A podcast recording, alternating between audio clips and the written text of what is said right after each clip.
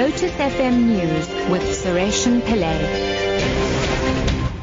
Nine o'clock, good morning. Police are monitoring the situation on Gauteng's East Rand after three teenage boys were killed in the past week.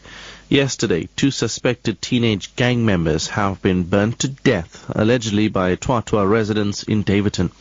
It's believed this was in retaliation to the killing of a boy on Sunday, who was also burned to death, allegedly by a gang called OVL. Ekurhuleni Metro Police's Clifford Shongwe says the OVL gang has been terrorizing this community for several months.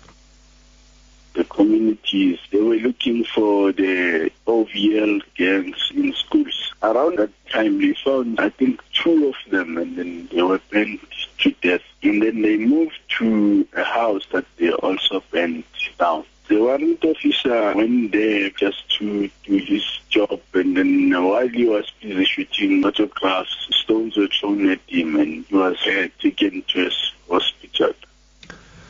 The man who allegedly pestered Anika Smith at school before her death five years ago will probably have the chance today to answer some of the accusations and rumors leveled against him. The man will be called to testify in the inquest into Smith's death. His girlfriend will also be on the witness stand. Smith's naked body was found in her father's house in Theresa Park in 2010. She had been raped, stabbed multiple times, and her body mutilated. No one has been arrested for the killing. Lila Magnus reports. The young man will have to answer rumors that he was involved with the occult, especially vampirism, and that he drank human blood at parties. He will most likely also have to explain conversations he had in the chat room MXit in which he asked someone for a ritual to kill another person. The man's girlfriend will most likely testify first today. The inquest continues this morning.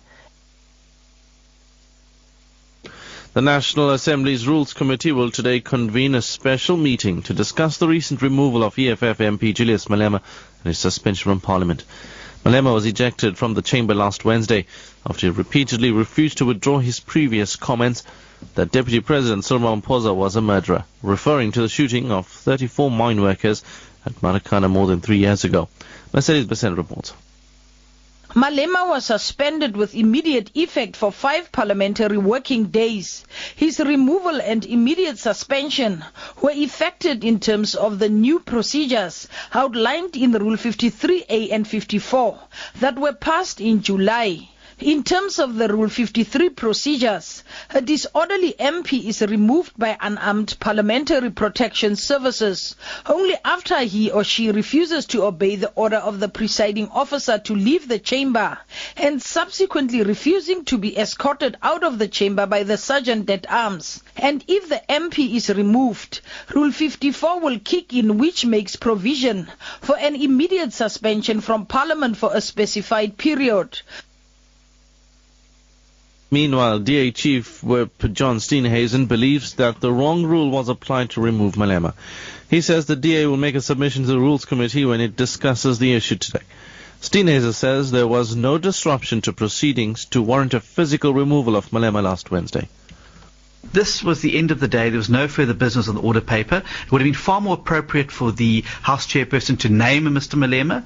She could then, in consultation with the Speaker the following day, have suspended Mr. Malema and had exactly the same uh, output uh, and finding that she currently sits with without any of the drama. And finally, Hungary has begun a new fast-track process for considering asylum applications at crossing points into the country from the south. There'll also be court hearings for migrants caught illegally crossing the border. The BBC's Nick Thorpe reports. Two parallel legal processes have begun in Hungary. The first is a fast-track procedure for dealing with the thousands of refugees and migrants trying to enter the country through seven official crossing points along the border with Serbia. They're allowed just a few meters into the country, into fenced enclosures, and the authorities say they will complete the process within three hours. Hungarian courts are also due to begin hearing cases of dozens of people caught illegally crossing its border fence. Top story at 9 o'clock. Police are monitoring the situation in Gauteng's East Rand after three teenage boys were killed in the past week. I'm Suresh Pillay. Your next update at 10 o'clock. Thank you very much, Sari. It's the morning rush. Here's your final traffic update this morning.